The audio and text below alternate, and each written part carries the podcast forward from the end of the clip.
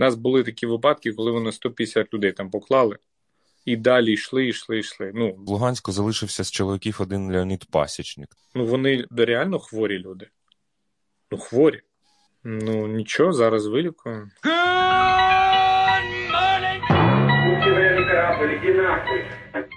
Дякую вам за те, що ви згодились поговорити. Нам пишуть багато людей з там міста, наприклад, Рубіжного, або Лисичанську, або Сєвєродонецьку. Але, зокрема, з Рубіжного, я б хотів би почати з цього міста і запитати, яка зараз там гуманітарна ситуація, яка ситуація з обстрілами і з, взагалі, що відбувається в цьому місті, бо я скажу так, що люди обмінюються інформацією в якихось вайбер-чатах, і вона не завжди правдива, тому дуже важко слідкувати за нашими містами Луганської області і розуміти, що там насправді. Так, насправді так і є. Дезінформації дуже багато, дуже величезна, просто огромезна кількість усіляких ботів, які то роздувають зраду, то намагаються так, щоб була паніка, то з'ясовують адреси прильотів для того, щоб коригувати обстріли, з'ясовують, де знаходяться українські війська, і так далі. Тобто такою диверсійною роботою займаються. Що стосується Рубіжного, дуже важка ситуація в місті. По-перше, місто обстрілюється щоденно. Не зупиняється взагалі, жодного дня немає, щоб місто Рубіжне не було під обстрілами. Чому це відбувається? Дуже зрозуміло, тому що орки вже відзвітували своєму керівництву, що вони Рубіжне взяли, фотографії показали, а насправді такого нема. Так, в них є певні просування в місто Рубіжне, тобто вони з одного боку в місто зайшли, а далі просунутися не можуть, і більше того, навіть позавчора їх по флангу, по одному з флангів посунули. Я думаю, що найближчим часом їх взагалі повибивають з міста, тому що всі їх намагання захопити місто все повністю, воно закінчується підбитою технікою.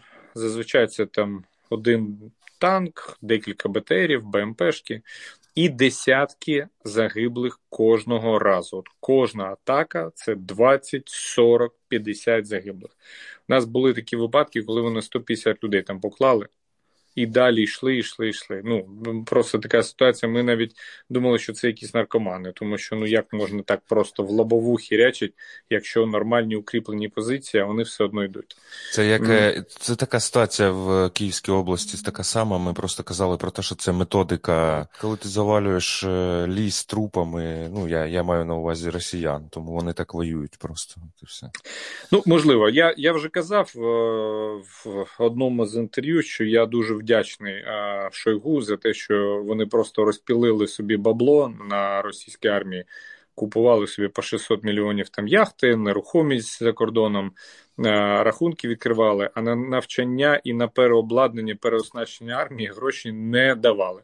І слава Богу, нам зараз це тільки на користь йде, тому що ракети іноді прилітають, не розриваються, як у нас в Лисичанську точка У прилетіла, лягла і лежить.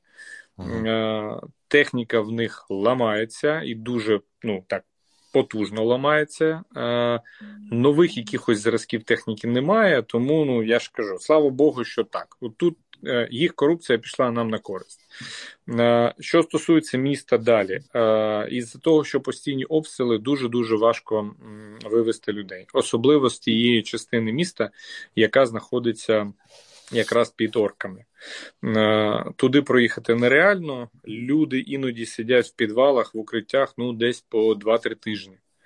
І ми навіть не можемо гуманітарні вантажі туди привезти. Та частина міста, яка контрольована Україною, то звідти кожного дня вивозять людей.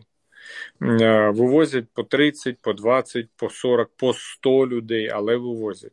І там раз на раз не виходить, коли як, все залежить від обстрілів і від того, як люди збираються. Сьогодні ми отримали режим тиші. Він був дуже-дуже умовний. Взагалі, ми з першого дня війни ми вивозимо людей. Тобто евакуація проходить. А скільки вже вивезли зараз? От, станом зараз? По нашим підрахункам, десь орієнтовно в районі 15 тисяч. Це те, що ми офіційно вивезли. А скільки людей виїжджало поруч з нами на приватних мікроавтобусах і брали ще з собою людей? Скільки вивезли волонтери? Скільки вивезли просто якісь небайдужі люди своїх сусідів та знайомих? В нас там церква вивозить, мені здається, протестанти вони, мені здається. Тут зараз немає різниці, якщо люди допомагають, то немає різниці, якої вони парафії і якої релігії. Виїжджають власним транспортом. Тому порахувати зараз, скільки людей взагалі виїхало, це майже неможливо. Але скажіть, а ви рахували, вибачте, ви рахували, скільки приблизно загиблих цивільних там? Те, що вдалося порахувати, це орієнтовно 150 людей. Але це дуже-дуже цифра приблизна. Це те, що дійсно ми побачили, або ДСНСники дістали з-під завалів, записали, що за людина, всі дані і оформили. Скільки людей зараз ще залишається під завалами, скільки людей зараз знаходиться просто на вулицях по селам, які піддались обстрілам, ніхто не може порахувати. Я правильно розумію, що зараз станиця окупована, тому що вони там з першого дня пішли, так я так розумію, з Луганську, так? Вони пішли з декількох напрямків, і вони пішли, що головне, це з російської території. З території Російської Федерації пішла важка техніка, там гелікоптери, самоліти, там всі ці машини, вантажівки з особовим складом. Тобто це все поперло. Тому для того, щоб не робити просто якесь штучне там оточення наших хлопців, чи для того, щоб не просто не чіплятись за населені пункти, які не дадуть в військовому плані якусь користь, то наші одразу вибудували лінію захисту. Вона проходить від Кремінної, Кремінна, Рубіжне, Сєвєродонецьк, Лисичанськ, Золоте, Попасна. От як вона була, так вона і залишається. От, до прикладу, гірську громаду, там де Золоте, її вже обстрілюють четвертий тиждень. Щодня. Градами, смерчами, ураганами, авіацією, от всім, що є. Але там хлопці тримаються і прорватися вони там не можуть. Попасна частина міста так дійсно зайшли, але зараз розбивають їх колони, вони без забезпечення певного, тому так само.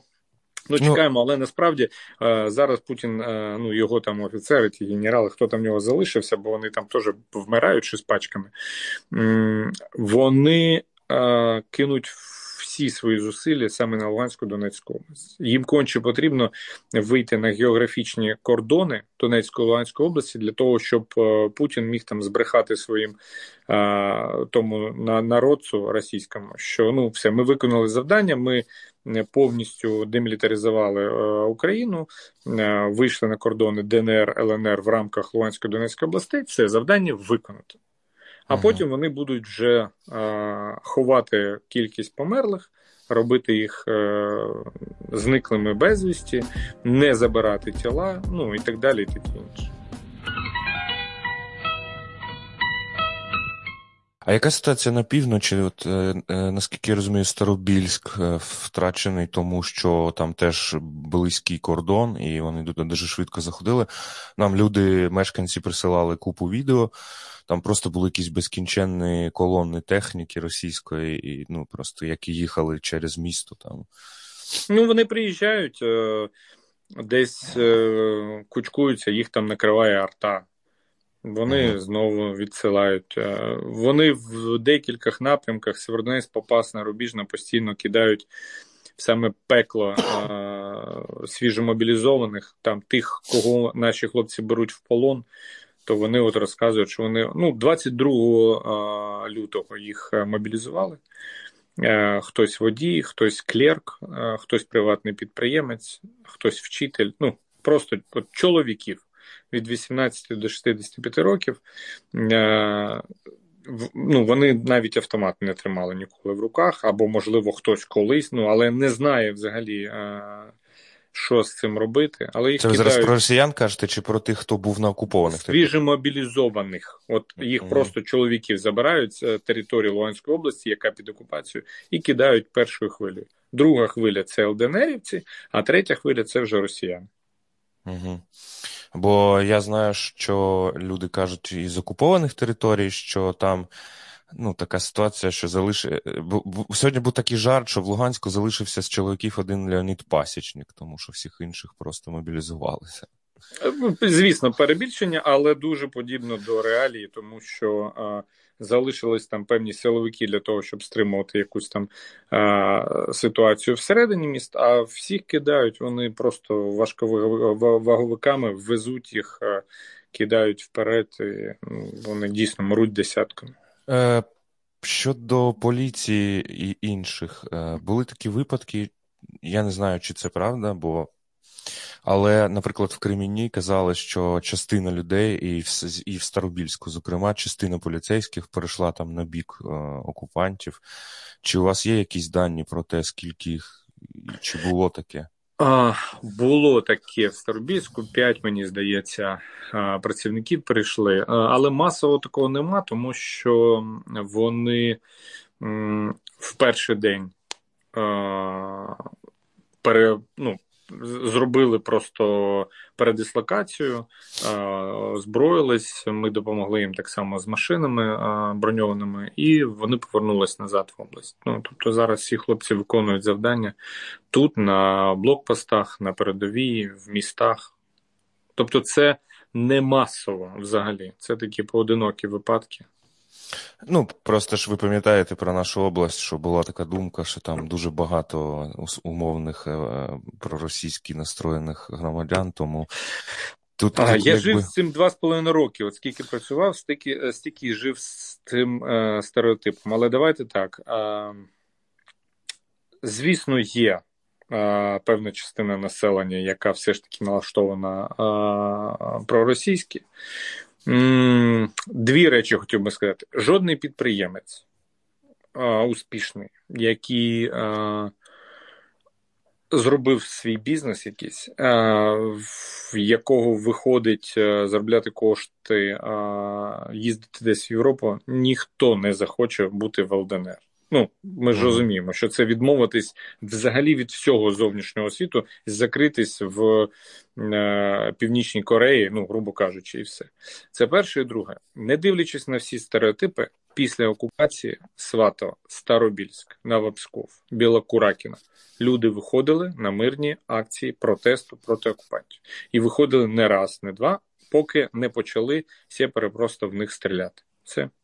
І це показує те, що абсолютно величезна кількість людей налаштовані проукраїнські.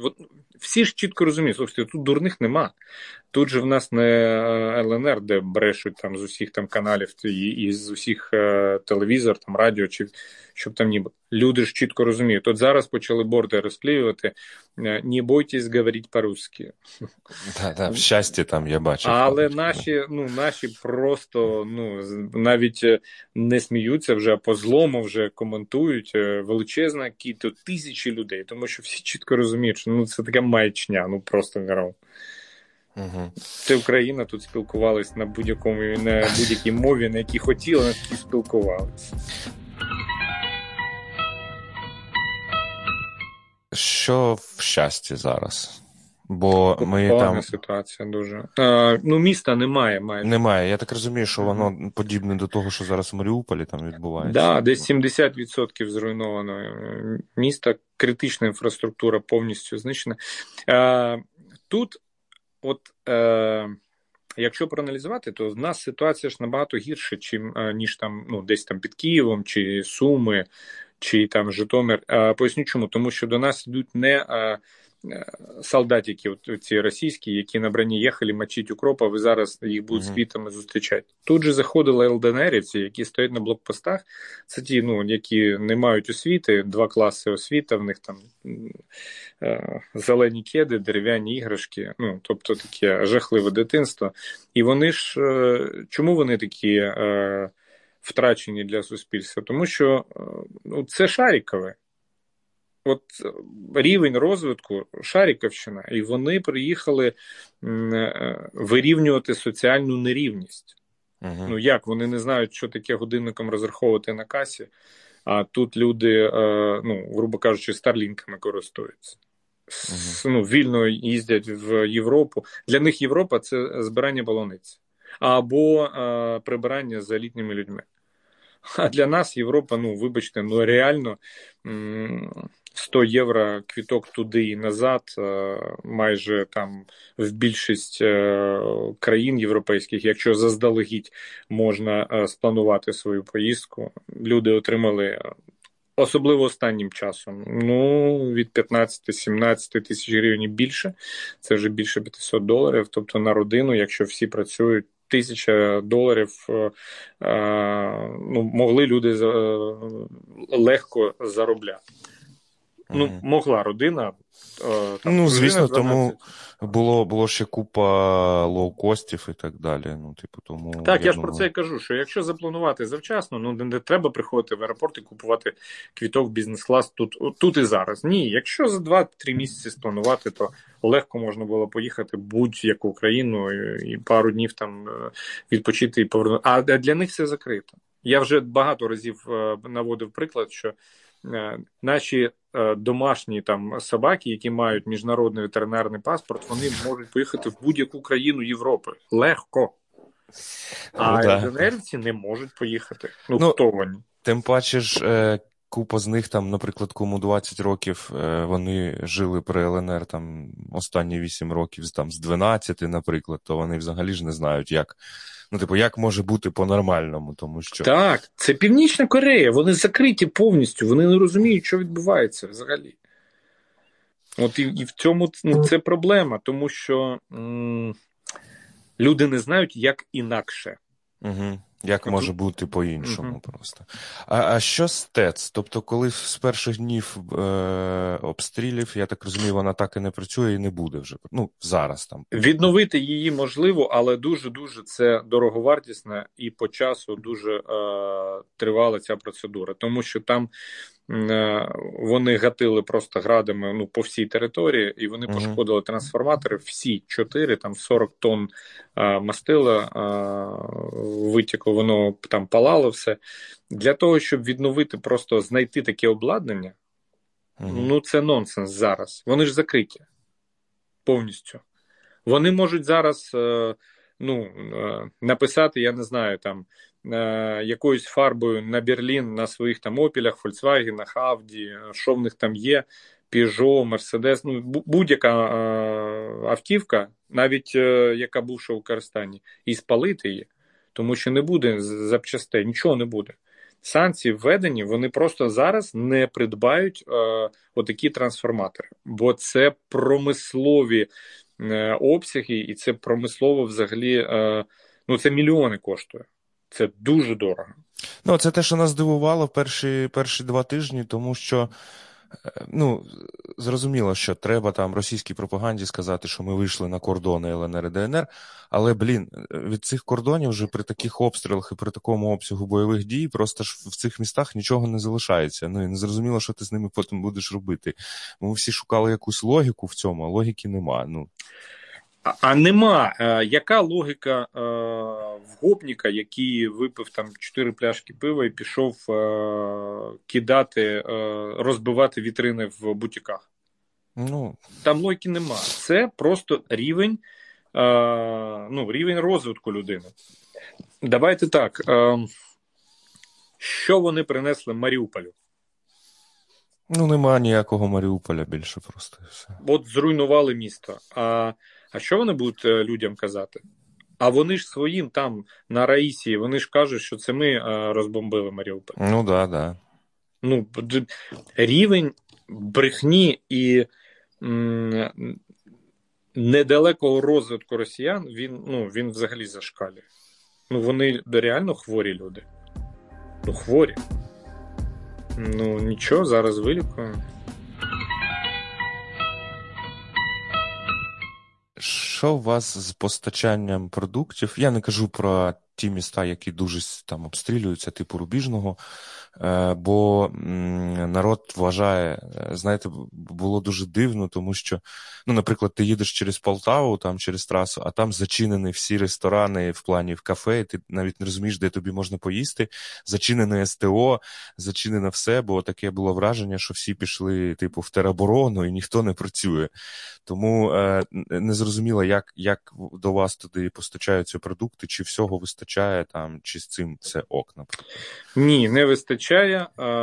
Є проблеми, тому що орки обстрілюють склади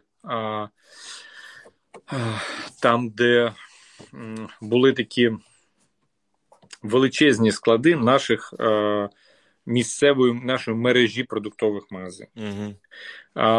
Зараз завозяться продукти харчування і взагалі гуманітарні вантажі централізовано через нас, через обласну адміністрацію. Щось привозять ще й волонтери, і там пару-тройку різних організацій. Дякуємо їм за це, вони допомагають. Але основні вантажі там вагонами ми завозимо централізовано. Якщо взяти ситуацію там в Рубіжному, туди взагалі довести неможливо. Попасна довести неможливо. Але навіть якщо взяти сєвєр, от Сєвєродонецьк обстрілюється, але не так, щоб прямо так, як Рубіжна. Туди доступ є, люди там знаходяться. Так от, навіть в сєвєрі, дивіться, 100 тисяч населення. Давайте так, нехай 20 тисяч виїхало з сєвєра, нехай 30. Все одно 70 тисяч залишається. Завести стільки продукції в Сєвєродонецьк, щоб вистачило кожному, це майже нереально. Але возимо фурами, вантажівками, мікроавтобусами, автобусами постійно. От ми з завтрашнього дня починаємо розвозити Лисичанськ, Сєвєродонецьк, Кремінна, Гірська громада і, можливо, частина Попасної, якщо вдасться. Угу. 32 вагони гуманітарних вантажів. Це просто, величезна кількість. Просто величезна. Чомусь особливо прикро за Попасну і за Золоте, тому що Золотому і так доставалося 8 років, там просто була жопа повна, і зараз в них, ти думаєш, за що? Там їх накривають, а в Попасні вже всередині міста бої йдуть.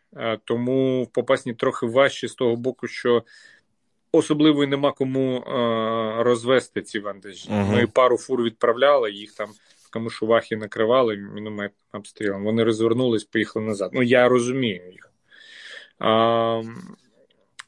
Тут якщо повернутися до вашого запитання з приводу того, що люди в інтернеті пишуть, що їм там чогось не вистачає, хтось на них не звертає уваги і так далі, і таке інше. А тут в мене питання до цих людей. Якщо ви пишете в інтернеті, то логічно, що у вас є зв'язок. Якщо у вас є зв'язок, а я намагаюсь більш-менш регулярно виходити в ефіри прямі. Угу. Я говорю про те, що щодня відбувається евакуація. Щодня приїжджайте в наші склади в Лисичанську і в Сєвєродонецьку і отримуйте гуманітарну допомогу. І після цього люди пишуть, ми тут 2 тижні сидимо на підвалі, і ми не можемо нічого отримати, і до нас ніхто нічого не привозить. Та вибачте, ми не можемо проаналізувати кожний підвал. Це реально. Це дуже важко. Але якщо ви маєте можливість написати або зателефонувати, за 2 тижні у вас не розряджений телефон, тобто є можливість заряджати телефон. Так телефонуйте на гарячі лінії, звертайтесь, є номера телефона, які ми перепровіряємо. Іноді є збої, вони дійсно десь хтось з переляку поїхав, не працює телефон. Нічого, ми беремо іншу людину. Зараз підсилюємо ще будуть додаткові телефони. Так зв'язуйтесь з людьми, телефонуйте, просіть, лишайте координати, допомагайте літнім людям в сусідньому підвалі.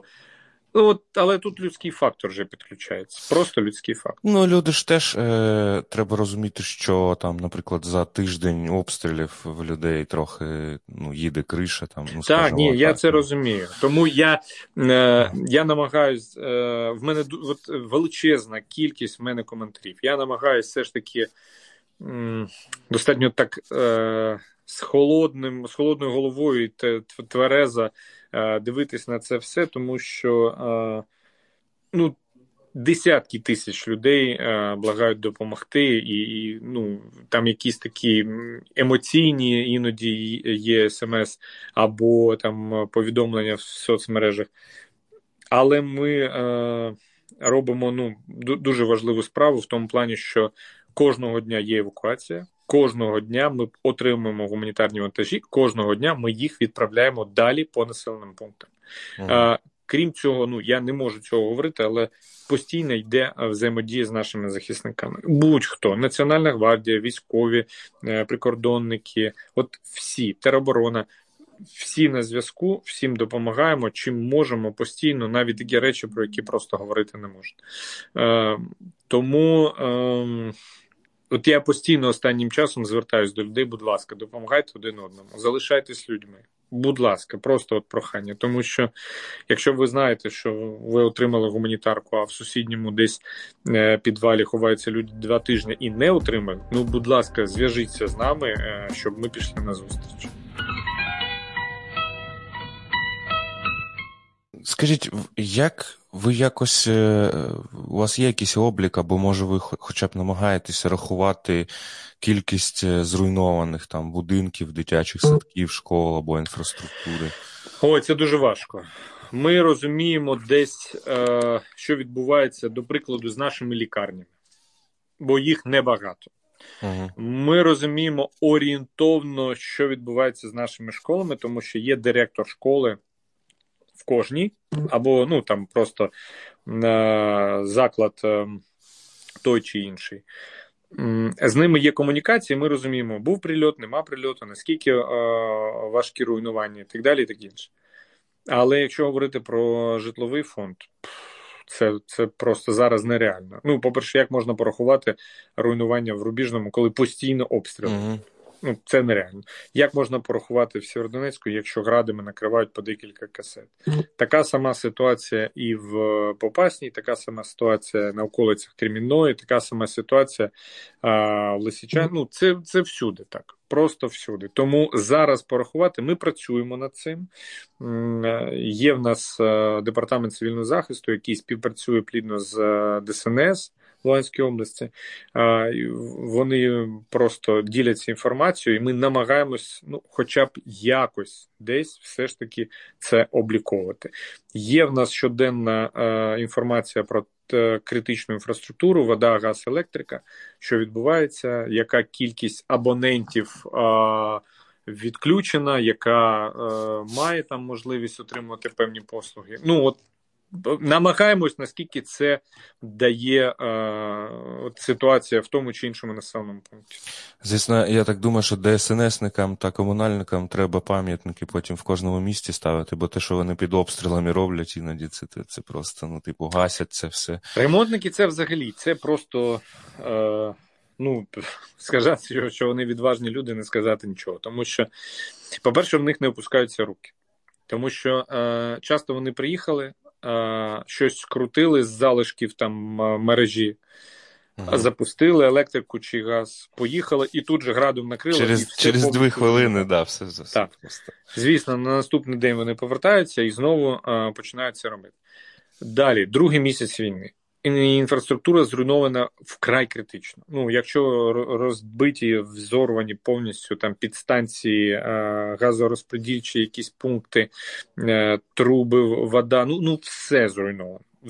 Реально іноді приїжджаєш, розумієш, а нема з чого просто латати або кудись перекидати. І все одно вони знаходять десь якісь частину там територію закрити, заглушити, щось перекинути, воно десь в обхід йде.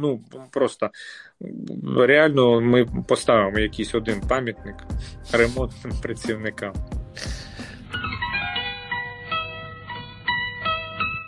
Розкажіть, будь ласка, про Чи є у вас, ну, я думаю, що є, звісно, але якщо в рамках того, що можна сказати, яка у вас координація з центром, тому що, знову ж таки, є тут деякі політики, не будемо тикати в них пальцями, які кажуть, що Луганщину бросили, ніхто туди нічого, ніхто в центрі не знає, що там відбувається. Ну, я розумію, а хто? Що... Хто це говорить?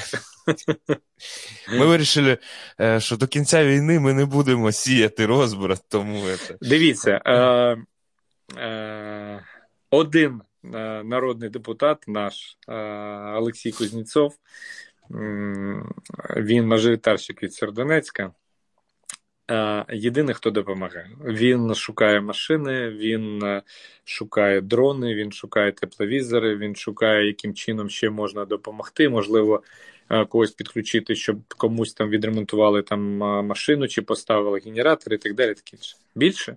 Всі ті захисники Луганщини, всі ті, хто розповідав, як вони люблять Луганщину, нема жодного разу, нема жодного телефонного дзвінку, жодної допомоги. Одна мерзота місцева навіть притягнула в центр, де ми гуманітарні вантажі привозимо, пакети з фірмені від однієї партії для того, щоб розкладали в ці пакети гуманітарку і роздавати людям. Я як тільки це дізнався, я зателефонував і сказав, давайте так, завтра, якщо зранку мені телефонують і кажуть, що він там, я приїду, я прострілю йому ногу особисто. Що стосується центра, то я щодня на зв'язку з Офісом Президента. Я в будь-який момент на зв'язку з тими міністрами, які мені потрібні. Я кожного дня, майже кожного дня, скільки це треба, на зв'язку з віце-прем'єркою з Іриною Верещук, тому що це її якраз безпосередня тема. Все, що стосується гуманітарних коридорів, це все Офіс Президента і Верещук. Все, що стосується координації гуманітарних вантажів, все чітко через Офіс Президента. На зв'язку з керівництвом наглядової ради Укрзалізниці.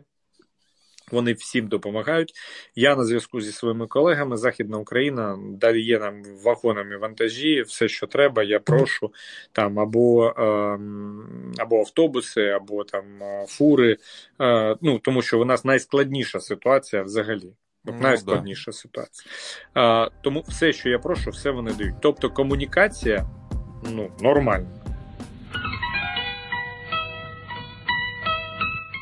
Є скріни, їх там по Фейсбуку багато, про те, що напередодні, ну, скажімо так, за добу до вторгнення там повномасштабного, деякі там люди писали, типу, збирайся і тікай, тобто, ну, які, можливо, знали про те, що воно буде о 4-й ранку. Зрозуміло, що останній місяць ми всі там плюс-мінус знали, але чи знали ви, що воно станеться 24-го і саме о 4-й ранку? Чи у вас було розуміння того, що от завтра вже буде все? Ну, тобто... Розуміння було, що це відбудеться, але що саме там 4-та година ранку, там,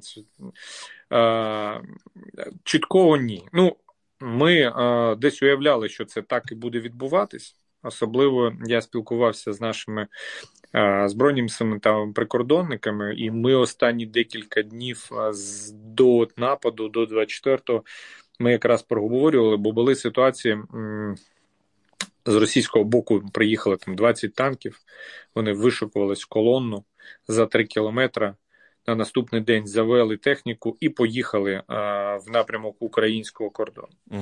Проїхали 500 метрів і зупинилися. Ввечері завели техніку і поїхали отак от. Ну, тобто це такі, от, як нацисти в 41-му, от реально, так само один в один все робили росіяни. Один в один, повністю все. Ну і потім, коли це все почалось, коли ми вже, ну, ми ж перехоплення там отримували, тобто, що і люди вже там, і під'їхали, і готові, і так далі, так інше. Звісно, що десь в глибині, ну, ми хотіли...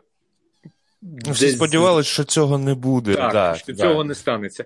Хоча я десь Та ні, не 99. На 100% я розумів, що це буде з Донецької, Луганської області. Я все ж таки десь прогнозував, що буде величезний прорив саме в нас. Донецька, Луганська, вони дійдуть до кордонів географічних, можливо, підуть на Харків для того, щоб відрізати Луганську область. І, скоріш за все, що повністю відріжуть Херсон, тому що їм потрібна вода в Крим. Ну, Крим, от да. Такий варіант так. Але що станеться саме так, як сталося, ні. Єдине, що тішить, що все ж таки керівництво країни розуміло, що це може статись. І реально всю нашу ПВОшку, ну майже всю, ми врятували. Тобто все поховали. Я чітко просто знаю, що не буду називати населені пункти, але позабирали все з майданчиків, поприбирали, поховали. І потім, коли ракети поприлітали, і вони почали вільно там десь себе почувати. Дивіться, зараз же так не почувають себе вільно там над Києвом, чи там над Сумами, чи в Одесі, чи над Дніпром. Вони зараз обстрілюють більше ракетами крилатими. Ну так, це ті, які великої дальності просто, тому що з ними не чуємо. Так, до нас же так само, от в Сєвєрі зранку, коли ми розуміли, що все почалось, і прильот калібрів був там в аеропорт, таке собі відчуття. Це в нас питання до всіх. Що ви робили ранком за день до вторгнення? Ну, ви знаєте, в нас просто люди, які вони там хтось в кіно ходив, хтось там на нараді був, хтось ще щось робив. Може, у вас є ось... Ні, в мене стільки роботи, що не було часу ходити в кіно вже, я не знаю, майже рік, напевно. Вам взагалі пощастило, з 19-го року якраз, в самий цей... Ну так, трохи є. Мене ще призначали на передовій, прямо на нулі, майже, на лінії розведення в Золотому 4. Родина. Ми там і ночували з президентом, до речі, прямо от... А це коли він приїжджав туди на... Так. Звичайно, був робочий день. Єдине, що розуміючи, що є можливість саме вторгнення з нашого боку, така 100%, то ми вже спалювали документи. І потрохи розуміли, що треба збирати, там печатки, документи. Так, ми ж в першу чергу ми спочатку дали команду на евакуацію всім, коли ж зрозуміло, що це війна, а не просто там десь якісь просування. Дали команду на евакуацію, всі поїхали, ми за буквально там пару днів сформували, хто де знаходиться, зрозуміли, хто чим зможе бути корисним. Дистанційно зробили там такі мобільні офіси, щоб була техніка. І люди почали працювати, тому що дуже багато, все ж таки, війна не війна, але багато паперової роботи. Треба прийняти якісь вантажі, печатки поставити, підпис поставити, щось перекласти на англійську, щось десь віддрукувати, відсканувати. Тобто, є просто робота, щоденна робота. В мене іноді мої працюють, там, я не знаю, до 2-ї, до 4-ї години ночі або ранку вже 4-ї години. Тому що швидко треба щось пробити, якісь там з залізницею документи, з військовими якісь документи, отримати якісь машини, віддати вантажі, десь за щось розписатись, придбати пальне, віддати пальне. Це постійна робота. Це постійна робота нон-стоп. Мені здається, що зараз вся країна так робить, тому що всі розуміють, що іншого виходу нема. Дякую вам дуже. Якщо вам щось хочеться сказати від себе, ви можете додати і будемо завершувати, бо в нас хронометраж 40 хвилин. І потім в мене ще буде особисте питання, але потім. Я, якщо є така можливість, користуючись, я всім би хотів нагадати просто про одну таку притчу, про зламану одну гілку. І якщо взяти їх там штук 30-40, то що їх зламати неможливо. Це не йде війна Росії проти політичного укладу України. Я уважно подивився на Путіна, коли він говорив свою промову ранком 24-го, ну вночі. І видно було, що людина ненавидить нас всіми клітинами свого організму. Повністю. Це вже така хвороба психологічна, і він не зупиниться. Він хоче знищити нас всіх. Те, що відбулося в Україні і зараз відбувається, це диво для всього світу. Це несподіванка для всього світу. Для Америки, для Європи і для Росії. От величезне прохання залишатись разом, щоб слова «схід» і «захід» разом, це були не слова, а це була дія реальна. І от поки ми такі сильні, ніхто не зможе нас перемогти. Тим паче Росія, в якої все вкрали, що можливо, вона виявилась просто мильним пузирем величезним. І ми вже протягом більше місяця всьому світу показуємо, що так звана там друга армія світу, це насправді це просто звичайний фейк, як і країна Росія. Як кажуть, друга після тероборони в Чорнобаївці. Так. Щасти вам, Боже!